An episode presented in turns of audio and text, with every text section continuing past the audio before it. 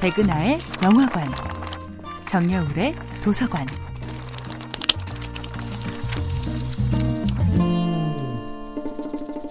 안녕하세요.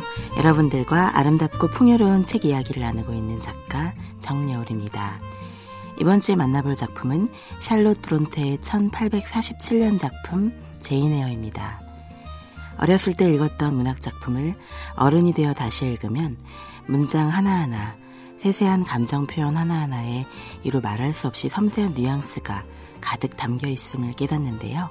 얼마 전 샬롯 브론테의 제인 에어를 읽으며 끊임없이 인간의 따스함을 갈망하는 제인 에어, 그러면서도 자유와 독립을 갈구하는 제인 에어의 아름다운 영혼과 다시 만나게 되었습니다. 저는 제인 에어가 지닌 매력이 함께 있음의 기쁨과 홀로서기의 기쁨을 동시에 추구하는 주인공의 놀라운 적극성 때문임을 알게 되었습니다. 제인이 주어진 상황에 수동적으로 머물기만 했다면 그녀의 인생은 평생 우울함으로 가득했겠지요.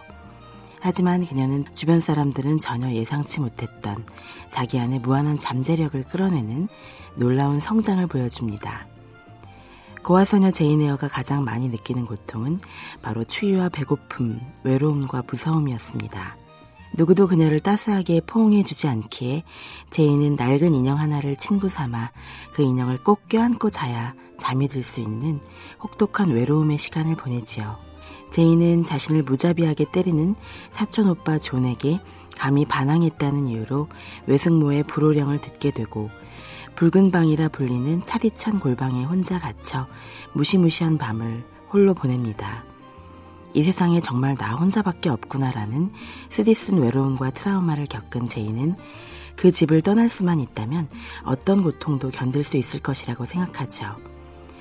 그 후 자선 학교를 표방하지만 알고 보면 학생들에게 형편없는 음식을 제공하여 거의 굶주리게 할 뿐만 아니라 심각한 체벌을 가하는 로우드 기숙학교에서 8년간 공부를 한 뒤 로체스터의 양녀 아델을 가르치는 가정교사로 취직합니다.